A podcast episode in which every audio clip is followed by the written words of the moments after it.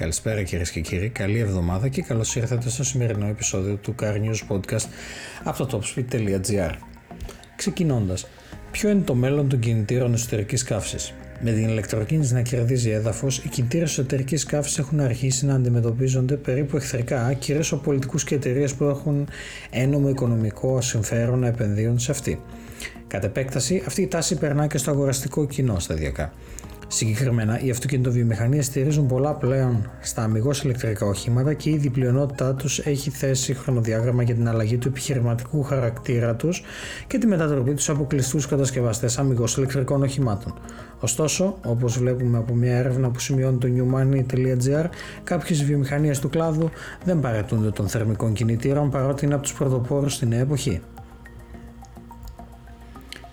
Συνεχίζοντας τον τομέα της πράσινης ανάπτυξης του χώρου του αυτοκινήτου, το BMW Group επενδύει στην σταδιακή, σε, νέα, σε μια νέα διαδικασία με για την εξόρυξη χαλκού. Μέσω του επενδυτικού του βραχίωνα BMW iVentures, το BMW Group απέκτησε μερίδιος στην εταιρεία Jet Resources με έδρα το Κολοράντο των ΗΠΑ. Στόχος είναι η προώθηση υπεύθυνης και συνετής ως προς την εξοικονόμηση φυσικών πόρων εξόρυξης χαλκού, προκειμένου να αντιμετωπιστούν οι ευξανόμενε απαιτήσεις του με βιώσιμο τρόπο. Η Jet Resources ιδρύθηκε το 2014 και έχει αναπτύξει μια πρωτοποριακή διαδικασία για την εξόρυξη χαλκού που αξιοποιεί μέχρι πρώτη να χρησιμοποιεί το μετάλλευμα από υπάρχοντα ορυχεία χαλκού. Jeep Avenger 10.000 προπαραγγελίες σε ένα μόλις μήνα. Ιδιαίτερα θετική ήταν η υποδοχή που επιφύλασε το κοινό στο νέο Jeep Avenger, το πρώτο αμυγός ηλεκτρικό μοντέλο στην ιστορία της Jeep.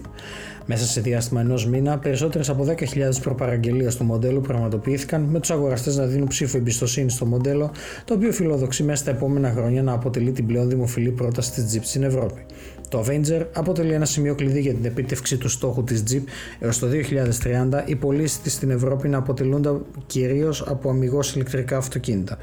Μετά τις αγορές της Ιταλίας, Γαλλίας, Γερμανίας, Ισπανίας και Βελγίου, το προσεχές διάστημα αναμένεται να ενεργοποιηθούν οι παραγγελίες και για τις υπόλοιπες αγορές της Ευρώπης συμπεριλαμβανομένης και αυτής της χώρας μας. Fiat Metaverse τώρα. Η πρώτη έκθεση αυτοκινήτου σε περιβάλλον Metaverse. Το πρώτο διαδραστικό κατάστημα αυτοκινήτου στο περιβάλλον Metaverse είναι γεγονός. Το Fiat Metaverse Store φέρνει την Ιταλική μάρκα στην πρωτοπορία αυτής της νέας τεχνολογίας, όπου ο ψηφιακός κόσμος συναντιέται με την πραγματικότητα για μια νέα, ακόμα πιο άντη και πρακτική εμπειρία για τον αγοραστή.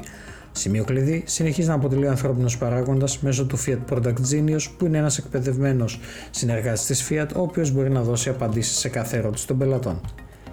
Τέλος, αλλαγή στην κορυφή ποιο μοντέλο είναι το νέο best seller για τον 10ο μήνα του 2022 στην Ευρώπη; Αλλαγής σκητάλη στην κορυφή των πωλήσεων αυτοκινήτων.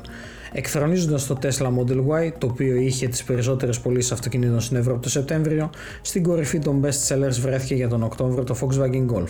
Το μικρομεσαίο hatchback της γερμανικής μάρκας αποδεικνύεται πολύ σκληρό όχι μόνο για να πεθάνει, αλλά και για να εγκαταλείξει τον τίτλο του best seller, καθώς και σε επίπεδο δεκαμήνου 2022 είναι το hatchback με τις περισσότερες ταξινομίε στη γυραιά Ήπειρο. Αυτές ήταν οι ειδήσεις της ημέρας από το Car News Podcast του topspeed.gr. Σας περιμένουμε και αύριο περίπου την ίδια ώρα, 4 με 5, κάθε, όπως κάθε μέρα από εδώ και πέρα, με τις ειδήσεις της ημέρας. Μέχρι τότε, καλό απόγευμα.